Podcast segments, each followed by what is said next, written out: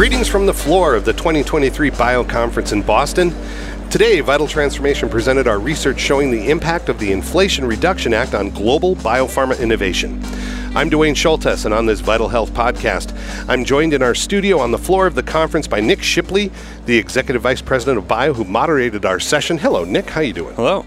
Uh, we've been spending the afternoon together, Nick. Has been a good afternoon. It has been a good afternoon. I'm also joined by my colleague Joe Hammang, Vital Transformation's U.S. Business Director and a card-carrying neuroscientist. How you doing, Joe? I'm doing great, Nick. Great to see you. You guys did a wonderful job on that panel. Thanks. Thank it was you. it was fun and some great speakers it was fun. too. Great questions too. Good audience and standing room only as well. It was. The IRA data is really bad, terrible even. really, you know, we see a dozen lost therapies a year, huge losses in R and D investment, six billion dollars in Massachusetts per year, a gutting of the orphan pathway for oncology. Yet until yesterday, none of the companies have been saying anything publicly about IRA's true impacts.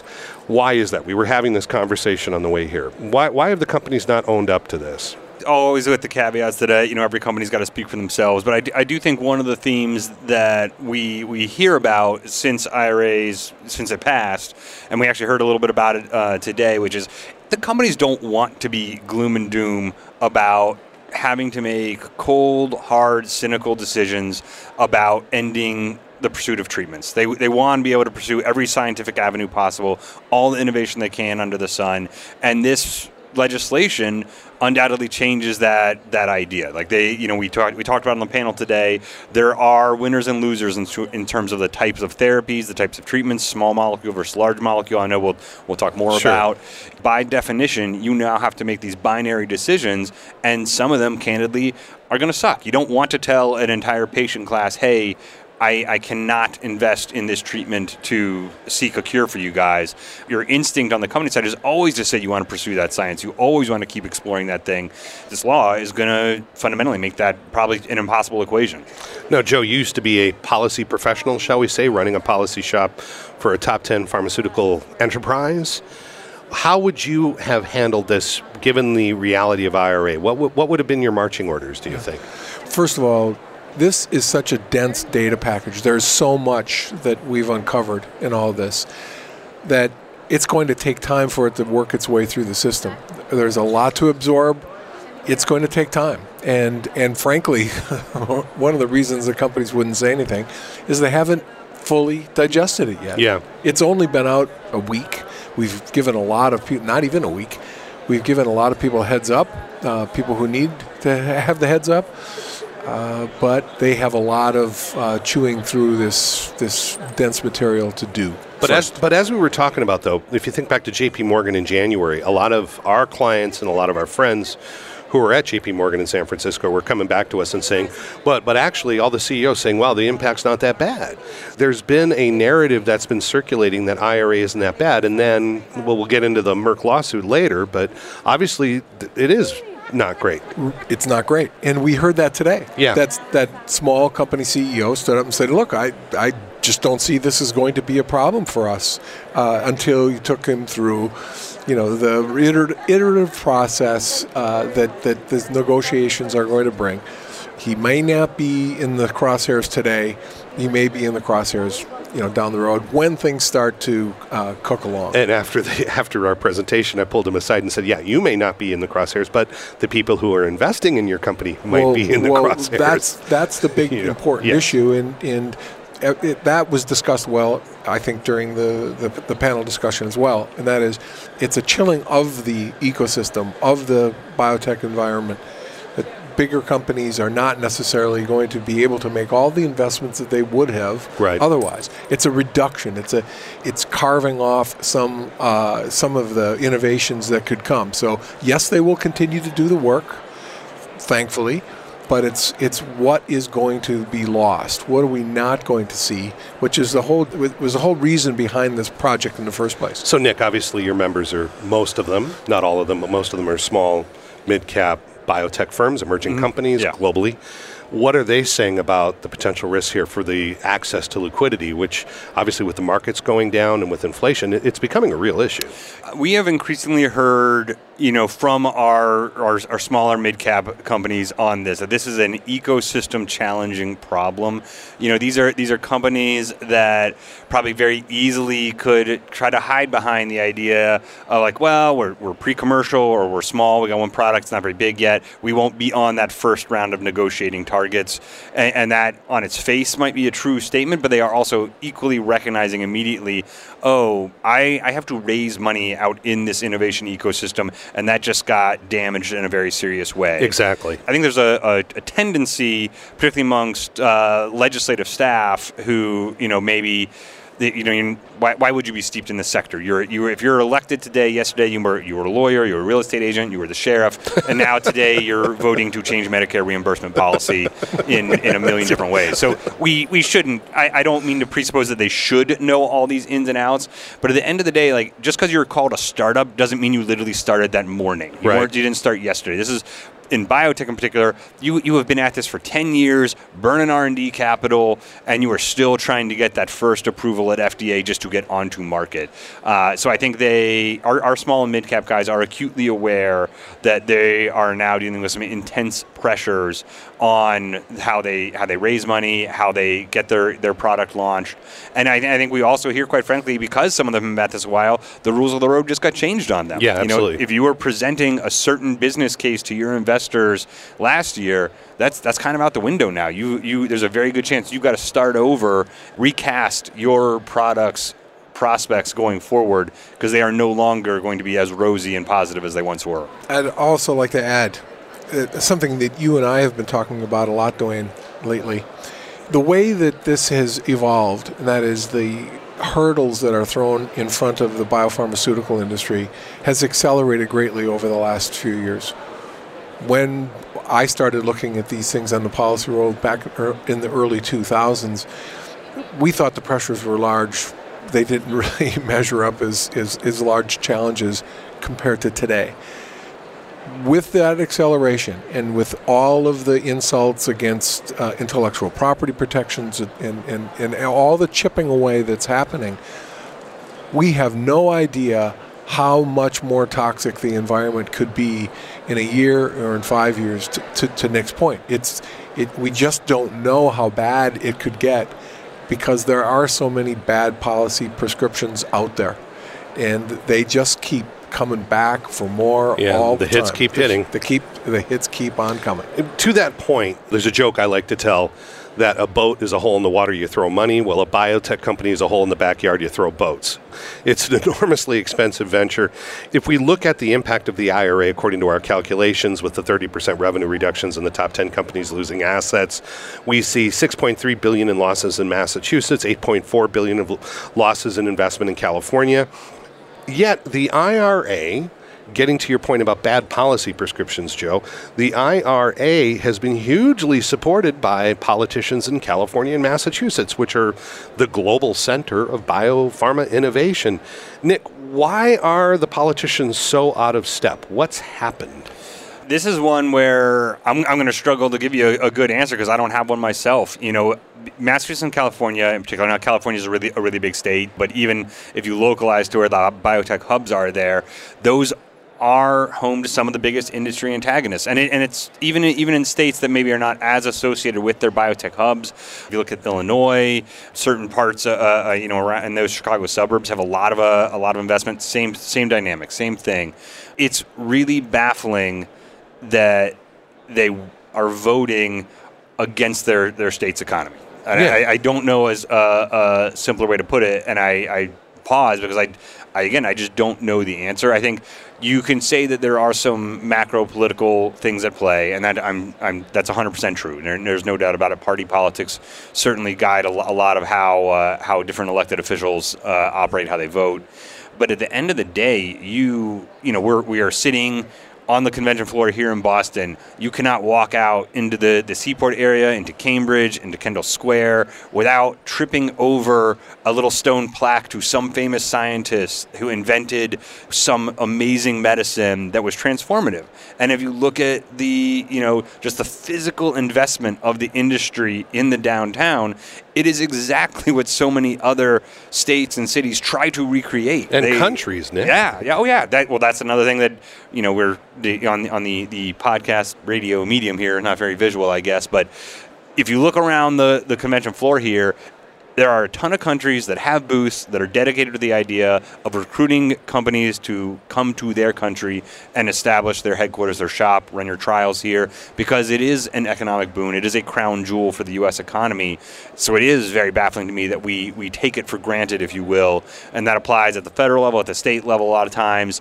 It, you know, I'll, I'll go you one further. I've done numerous meetings with economic development officers in different states, and they will inevitably, somewhere in that economic development office in the governor's office, there will be someone who will passionately and fervently pitch us on how a biotech hub with a VC incubator is going to be a great part of his state's plan. They're going to grow everything and do whatever. And you then look at the economic policies they support, and you're just like, I'm, I'm confused. How, Yeah. how do you imagine this working? And I think that is the exact conflict that we see at a national scale with, with uh, IRA. We did a podcast a couple months ago with John LaMattina, former head of R&D of Pfizer, now a well-known author. You know, and John pointed out when Lipitor went off patent, what did he do? Where did he close factories? Did he close factories in the United States? No, he closed factories in France and England because they weren't getting the return on investment. And now, I remember last year, we had a discussion that the French delegation, which is 400 strong this year, something like It's that. very, it's very significant. Yeah. Yeah, they were saying, look, we want to get our biotech sector back. Yeah. And the problem is, I think that people don't understand that the dynamics of the econ- economic situation. That once it's gone, it's kind of gone. there has been no no indication that the kind of European countries, the EU writ large, has been able to kind of reverse the trend that started, you know, 30, 40 years ago with all of that sector, you know, leaving and coming coming to the U.S. I think you, you you and I have talked about it. You mentioned it a little bit on the panel today. Those EU countries used to be the pioneers, the leaders in this space. Absolutely. And it all promptly went away as they went over and over and over again on anti-innovation policies and, and took them further and further and further.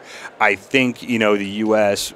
is doing itself a disservice by kind of doing the exact Following same the same path, yeah. and not and just not reading a history book. You know, there's got to be somewhere over at one of these small liberal arts schools in Boston. There's got to be someone with a business case study about about this that, that can be more widely distributed because I, I feel like people just don't know and, it, and it's crazy. Well, that's right. And I think what's really important about this, once you start dismantling an ecosystem through bad policy, through you know failing to pay for new products, it doesn't come back quickly. It's a it's a decades long decline. It's a decades long return to something that you're trying to recreate. It just can't happen overnight. So it takes all kinds of ideas and investments and infrastructure, and it requires the, brain power, the hospitals and the universities. Uh, and once you're out of the business, it's just hard to get back in. Here we are in, in Boston, uh, tremendous biotechnology hub like San Diego and, and San Francisco. Those are really important hubs, and those representatives and, and Congress people there, they don't necessarily see how important it is. I live in Madison, Wisconsin, and Madison, Wisconsin has a very, very vibrant biotech cluster. And they work very, very hard. The University of Wisconsin is a, is a massive uh, uh, hospital system and generator of, of uh, data, big uh, recipient of NIH and NSF grants. And my representative talks about how important innovation is and how important the biotech cluster is in the Madison metro area, yet consistently votes against the interests of that cluster. Consistently. So, so it's not just the big states. It's, no, it, it's not. You hit an exact conundrum. Uh, you cannot go to a campaign rally and find someone who's saying, you know what, I'm running, I'm the anti-innovation uh, candidate. I'm, I'm going to take us back to the Stone Age. We're going to throw out the iPhones. You know, we're going to grow our penicillin on the moldy bread, and, and that's what we're going to do. Because um, because that's insane. No, no one's no one's doing that. Everyone wants to be pro innovation. We all recognize the global benefits of you know the the advance in science and how we, we've harnessed that. And I, I, think there is a, a very lazy tendency amongst a lot of elected officials of all of all parties. I, I don't mean this to sound uh, particular to one or the one or the other. They, they both do this, where they all say they're pro innovation, and then they will te- when you ask them how, they will tell you it's because I support increased funds at NIH. And it is this kind of lazy thinking of attributing all innovation just to this one entity. And so, therefore, if we threw a little more money at them, that's all just fine. And anyone who's involved in this, they'll all say nice things about the NIH has a has an important role, but the amount of money that the private sector puts into R and D dwarfs what's going on at NIH, and the output is that you see in the private sector dwarfs NIH. Fundamentally, you know, we use the word innovation ecosystem that phrase is used very deliberately because it is an ecosystem. You know, we, we think of that more maybe more in like you know kind of natural sciences, eh, you know, and, and biological sciences about protecting an ecosystem. It applies here too. You can't just sit there and say, "Well, I held the NIH harmless and I just obliterated everything else," and then pretend that everything's going to be fine. It's an ecosystem. Yeah, we we love the ecosystem piece because people understand an ecosystem in the natural sense. That yeah. is, uh, the frogs uh, eat the you know the, right. the, mosquitoes, and the mosquitoes are fed. You know, they, it's just yeah. The mosquitoes eat me, but uh, and, and, but it works, and people understand it, and I think it can help people understand what the biotechnology ecosystem is. Now, to that point about the NIH, certainly the work we've done has shown that there's a substantial contribution to overall research from the NIH. The U.S. would not be where it is without NIH funding. But one of the key points is that a lot of the NIH research now is targeting orphan genetic based oncological as well as genetic based orphan indications for neurology, neurological disorders, Duchenne muscular dystrophy, etc. When we started digging into the IRA, we see real tail risks there for the orphan uh, orphan portfolio, particularly in oncology, but generally for any small orphan indication.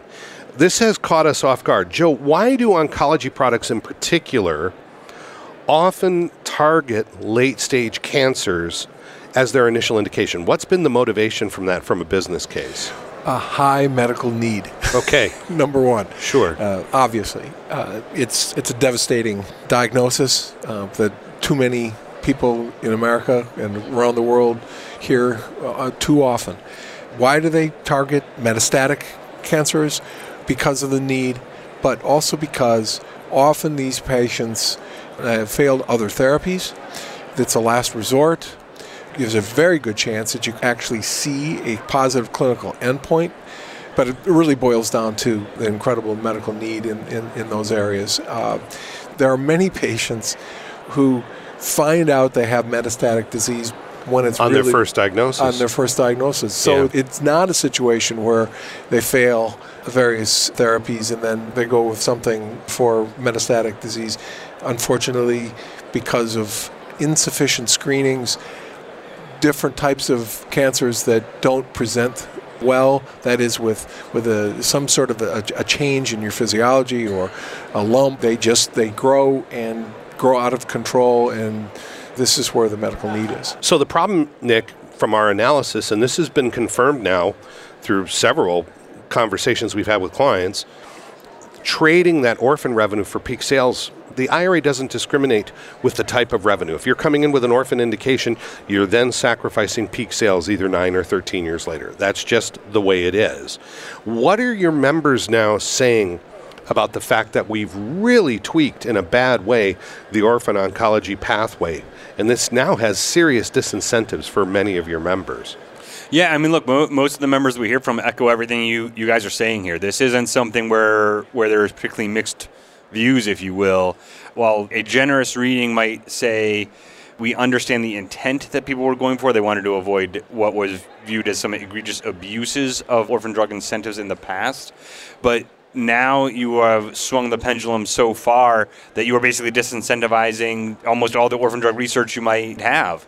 And I think that there is some, at least, understanding in Congress, this is an after the fact understanding, I should say, that that pendulum has swung too far. That they have looked at, taken this this kind of myopic view, almost with blinders on. But now that it, you know, you can just paint this a very clear view of, of how incentives are going to work. You do not have to be a bench scientist or venture capital uh, investor to understand this and see this. Like you are clearly going to have less orphan drug research.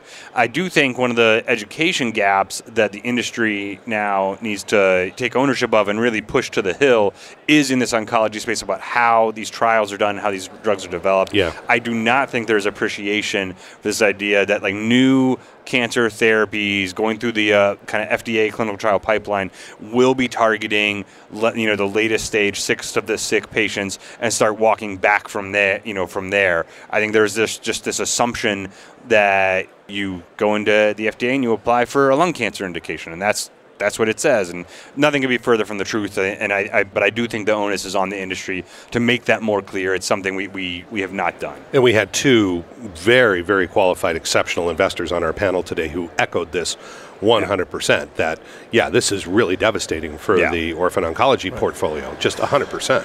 Duane, you know, this morning we had that wonderful conversation with our friend uh, Amanda Malakoff from the Rare Disease Company Coalition the point that Nick made about how this information is going to be used, how it's going to get in the right hands so that we can advocate for continued innovation in the rare disease space, rare oncology space, is really critical.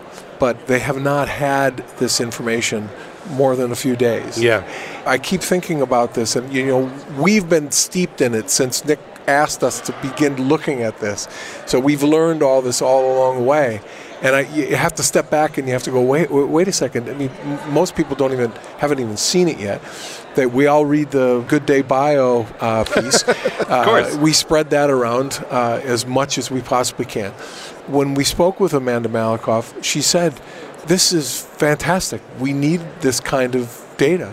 We can amplify this. Again, she's going to begin doing that, but it's a it's a process that can only start when they've fully digested the data set, and there's a lot there. Another thing we need to digest maybe is the elephant in the corner, sort of the Voldemort of the study. It's the 9 versus 13. We do see an enormous disincentive to the development of small molecules. And obviously, we've uncovered several studies which we presented today showing that there's an absolute dearth of publicly funded research as well as company research in large molecules in neurology.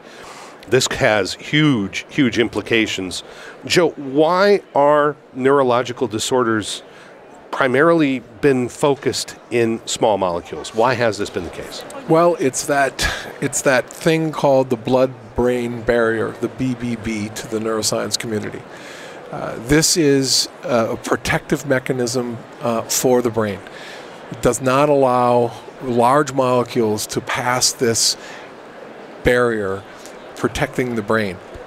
Getting a large molecule into the brain, that is a monoclonal antibody or uh, any any protein therapy, it needs to be injected directly into the ventricles of the brain or into intrathecal space in, in the spinal column.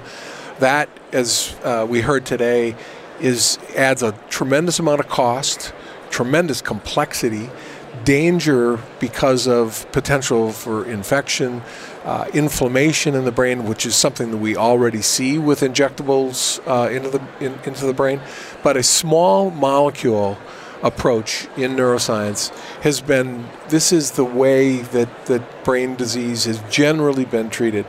The molecules you take orally pass through into your stomach, get into the bloodstream, and find their way into the brain, and they freely flow through this blood brain barrier. And it, it's a critical type of tool to treat brain disease. This is what we see in uh, stroke drugs, uh, neuroprotective uh, drugs, the psychological, yeah, psychotropic the, drugs, the psychotropic drugs, antidepressants, blah blah blah. That entire class, or I should say, that entire uh, group of class of drugs, uh, our, our small molecules. So, Nick, given the obvious medical need question around small molecules, particularly where we're lacking so many drugs in neurology, why has 9 and 13 been such a hot potato? Why has it been such a, you know, thou shalt not speak about it? Why has it been such a problem? There is still immense pressure to crank these dials even further. The Inflation Reduction Act, IRA passes, and the very next budget cycle, the president's budget, Yeah. comes out with five and five,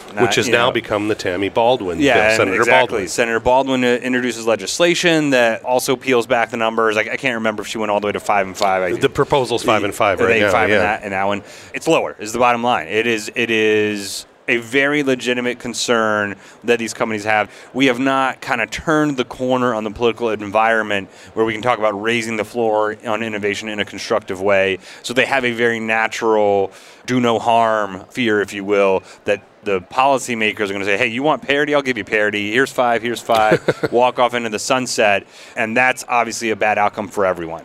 I think one of the things we see, though, and just listening to you guys talk about the, the neurology example, it's, it's it's just so so telling. We mentioned this a little bit on the on the on the panel earlier. You know, you fundamentally had Congress legislating science here, and when Congress legislates, they are reacting to older conditions that, and I don't mean that in the medical sense. I mean like they are responding to past events. They are responding and legislating to what they just saw. That headline in the New York Times last week. Now I want to do something about it. They are operating when they are picking winner, winners and losers scientifically. You know, in this case, neurology just got just got called a big fat loser. They are doing that based on a historical view, which in my mind probably goes all the way back to ACA and the biosimilar pathway, when the very simplistic view at the time was small molecule equals easy, large molecule equals hard and that was the kind of like pervading sense. And I don't think anyone has grappled with the idea that small molecules now have had massive advances in science. They are incredibly complex unto unto themselves. That doesn't mean the large molecules got simpler. They are still very complex. We have made great advances in allowing us to synthesize, to create a biosimilars program, et cetera. But science moves forward. Complexity has increased. You know, I, I don't think you'd have anyone at the FDA dispute that when they're talking about reviewing small molecules. They're not saying like, "Hey, my job is so much easier. We've somehow got things. you know, we're doing aspirin and ibuprofen. That's all we're doing right now." It's like, no, we're we're we're synthesizing things that take like 36 different steps, and it's and it's intense and it's it's hard and it's difficult. Again, I'll come back to the joke like. Congress isn't made up of a bunch of bench scientists, not even made up of a bunch of FDA, you know, reviewers. It, it is elected politicians who that wasn't their job. I, I, I want to say there's something like 20 some medical doctors in co- in Congress. In my time watching it closely, I think we've had two actual like lab scientists, neither of whom are serving now. They are they are they're both gone. It's not something that comes natural to them, but yet it has still fallen to them by choice in some ways to pick and choose some some scientific winners here. And I just think that's put us in this really bad pathway. And it has also, to a certain degree, created an environment where some of the industry is rightly afraid that further injury will happen to their innovations. And that's, again, that's work that we got cut out for us to try to educate people and try to make sure they understand that the work that the Vital Transformation Study does is actually a really good balance of showing there's real harm here. That doesn't mean there's not harm in the other space. And in, and in fact, when you look at some of the, the graphs, um, again, I'm sitting here moving my hand as if there's a, a, vi- a visual here. Um, uh, we can but- we can describe it to the yeah, audience. yeah. Nick. You, you give me a voiceover like a, a Arrested. Development style uh, narrator voice. He, he was waving his hands endlessly. yes, up and Um, down. but yeah, you know, there's real damage on the on the even on the on 13. It's not it's not without uh, Oh, it's not without harm. Yeah, I And- mean, and 13 that's real. We're seeing 4.9 billion dollars on average for every large molecule asset. I mean, Yeah. these are huge hits. What's fascinating about this, if you look at the history of California biotech, and you know, and I'm putting air quotes in now, folks, for those of you playing at home, the reality is. Large molecules really started in California, and that sort of Genentech was one of the yeah. first. Okay, the Nobel Prize winner runs a biotech company in San Diego. The last person to win a Nobel Prize in chemistry. I had an interview with Jeff Jonker from Belharra Therapeutics. Just had a two billion dollar deal. He's a small molecule oncology company in California. There's this resurgence of old school medicinal chemistry in some of these targets, and we're potentially snuffing it out, Joe. That's the real danger, and, and the IRA turns up the heat uh, in, a, in, a, in a very big way. I think it's really important to think about the innovations that you see in small molecule delivery for several reasons. first of all, nobody would want to be injected with a large molecule drug on a monthly or a weekly or biweekly basis.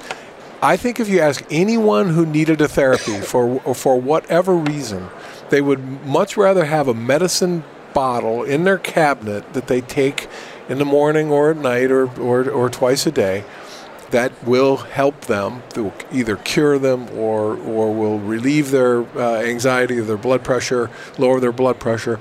That's the holy grail. It's certainly the way that I would rather do that. The other thing that it does is it means that the cost of goods is much lower right. Than these more expensive large molecules. Which the, most of them fall in Medicare Part B and they're hospital injected. That, that's right. And there are, there are a growing number that can be injected at home or by a pharmacist or by a loved one. That's good. But it's still much more beneficial for the entire healthcare system to have a drug that is in a pill form, that is taken orally, that will go uh, off patent in a, in a in a short period of time, too short for, for many companies, but then it becomes a generic, and the cost of goods, the ability to uh, go generic and produce the same molecule, the same drug, uh, for very cheaply is a huge benefit to the healthcare system. It's, and, and to the patients. And, and of course, and to the and to the patients. We've probably been talking about this in very cynical, extremely business focused terms here. There are real patient yes. impacts on the on the far side of this. Our friend from Biogen today on the on the on the panel very rightly pointed out the value of the out of pocket cap in Medicare, sure. which is a, a, a, a, really good advance, and I, will give a hat tip to the patient community who who worked really hard on that.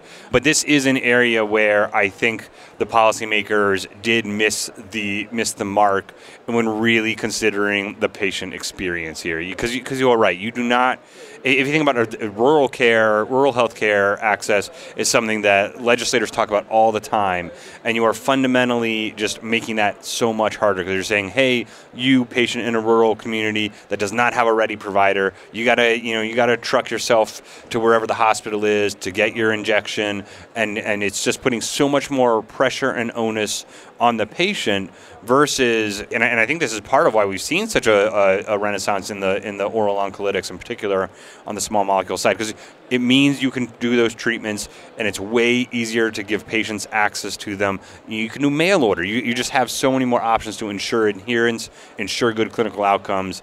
This was just not that. They, they, they didn't hit it. With those molecules, there's stability. They don't have to be refrigerated. They can be shipped yep. Uh, yep. all any place. They can sit in your uh, in a purse or you know in the uh, medicine cabinet for weeks and weeks. The stability is high. There are just so many advantages, and to see that eroded, I think would be uh, you know is, is certainly a shame. I'd like to touch on Nick something you were saying earlier about an, a recognition that maybe there's been some overreach here mm-hmm, on mm-hmm. some aspects of the bill. If we if we look at the CMS decision that's ongoing with the coverage decision related to the Alzheimer's treatments uh, targeting amyloid plaques. What's interesting is we have a therapy now coming through phase three, and yet it's running headlong into some of the decisions that have been made by CMS. CMS is basically digging in their heels, saying, look, we're not going to revise this. You're still going to have to go into a registry. And there's a lot of patient groups saying, hey, this isn't great. What's been interesting when Chiquita Brooks LaSure testified last week, she was coming under a lot of heat. Do you think there's starting to be an understanding that maybe things have gone too far, not just within the IRA, but also in other aspects where we've seen some quite large reach out from the administration into areas that they've never normally gone within healthcare? Yeah, I think uh, you know we're really fundamentally talking about CMS injecting itself into the accelerated approval program and pathway, which has been FDA's purview because approval of drugs is a you know something you want FDA to be in charge of. Having CMS in charge of it is fundamentally like having your insurer be in charge of, of your drug approvals or, or a European HTA. Yeah, we've gone to great lengths to make sure the FDA can make their independent evaluations based on science. And that's what has been the operating paradigm, and it's been very successful. CMS injecting itself into this on the first on the Alzheimer's front. I think when they first started, people were skeptical, but they they were kind of quiet. I think there was the assumption that as more products in that therapeutic class came on market, that there would be a moment by CMS where they would let them all out of jail, so to speak. You wouldn't keep holding the, the products in in the proverbial black box and not letting anyone do it. You have to do the registry, et cetera. et But it would appear they're building more gun turrets. Exactly. Instead, they're kind of doubling down. And I think where, where you really got members like Representative Eshoo's attention was when Administrator LaSure testified. You know, she was really talking about accelerated approval in a way that was treating it as a lesser approval and, Yeah. re- and, and expanding beyond just Alzheimer's. Talking about like they use a lot of what I would just call signal sending language, coded language, you know, traditional approval, full approval, like things that to really trying to emphasize well, we don't consider accelerated approval to be real. We don't consider that to be satisfactory. We're not going to pay for your products. And I think she was signaling in a lot of ways, is why she got so much incoming fire after the hearing, that CMS is going to treat accelerated approval products differently, maybe not give them full reimbursement. And then I think you really got to worry about is what does that mean in the commercial market? And what happened today as well with Robert Califf here Yes. at the conference, who Yes. basically deferred to CMS's position, which caught us by surprise. This has been quite a shock, Joe. I think the problem, and I will refer the listeners to this to our accelerated approval work. Yeah, the last study it's on our website. Yes. Right. Because there's a lot more there that we don't have time to talk about. We've talked about it before. We've Yeah. done podcasts on it. But what is crystal clear is that the majority of drugs that are approved via accelerated approval would not come to market, would not be available Yes. to patients if you didn't have it. It's not a it's not a matter of it's too fast or you know we we're not we don't want to pay for this because you know it's not a real approval. a real approval is never going to come for the vast majority of those That's correct. th- those products. The economics don't work. They, they, they don't, uh, or there are not enough patients. Yeah. Uh, you know, it just it takes a long time to accrue uh, in clinical trials. So it, it this isn't understood. I know that m- many or m- most members of Congress don't understand how the process works, and if you don't understand the process and you don't try to understand it, you're going to make decisions. You're going to pass bills that into law that, that are not going to be helpful to patients and, and, and to the ecosystem. Nick's got to get to a panel. We would be remiss not to discuss that Merck this morning announced they're taking out a lawsuit against the IRA, and the markets dropped 3%, which was pointed out on our panel today that, well, that's sort of caught Wall Street off guard. Again, we've been aware of the risks to the orphan oncology pathway, but obviously now the, the cat's out of the bag, so to speak. So, Nick, we've got a lawsuit from Merck. We've got increasing understanding of how the IRA creates enormous disincentives, which people may not have been very open lipped about over the last six months. Where do we end up in, let's say, between now and the next election? Where does all this land? What happens? between now and the next election, I think you're you're going to keep seeing you know Democratic lawmakers in particular digging in and defending. Like may, maybe they will accept some changes. I think that or, the orphan drug stuff we discussed uh, would, would be an example of an area where perhaps you would accept some level of change. But it is now in their baked into their political interest to defend this quote unquote big accomplishment. Merck will, will speak for themselves. It's their lawsuit. They don't undertake these things lightly. But I do think it sends a signal that a lot of industry antagonists didn't want to accept, which is like this is a really big deal. This is not something that is like a throwaway bill that is affecting one product for three days. It, it is the industry changing thing, and it is really important to focus and understand those impacts, especially if we do not want to do permanent long term damage to the innovation ecosystem and have our our biotech industry start to look more like the EU version of it, which is kind of hollowed out and shifting away over overseas. Because again, as you said, the convention floor here is littered with other countries who are saying, "Come to my country. I'll build you a lab. I'll set you up with the whole facility." It is really a good industry, and I and I will say, like we've also hear from countries that it is a they now recognize the national security imperative around it. Yes. You know, a lesson learned from from the pandemic, if you will. There are countries that look at us and say, "Hey, we we do not want to be this dependent on the Western countries. We think you guys kept all the drugs for yourself. We want to make sure we are self-sufficient if this ever comes up again. And so like there is even more incentive, more effort for them to attract these companies to do their work in those other countries. And we we just have to wake up to the fact. I know that's not truly the question you asked, but I, I think it'll be after that next presidential election that we'll be able to have a more fulsome discussion about this. Now, I will close on maybe the slightly more optimistic note, which is like in the immediate aftermath of ACA, we you know we fought in court, we had a total partisan standstill in Congress, but eventually everyone kind of acknowledged, hey, it wasn't perfect. We did not pass the most perfect, awesome bill on the very first try. Let us come back around and make a fix here, make a fix there, and that includes things that the Republicans did. It's not just like Sure. not just the Democrats admitting they they got a, a minor provision or two wrong. You know, the individual mandate went away entirely, and that actually I think was a big signal that to the Democrats of like, hey, you can change this bill. Yeah. It wasn't perfect. They called it the fourth leg of the stool uh, or something, and it was like turns out we didn't need it at all, so that wasn't necessary. So we probably do need to get through that in this next election to actually turn the corner on it. You get some new members of Congress who aren't wedded to their vote defending this.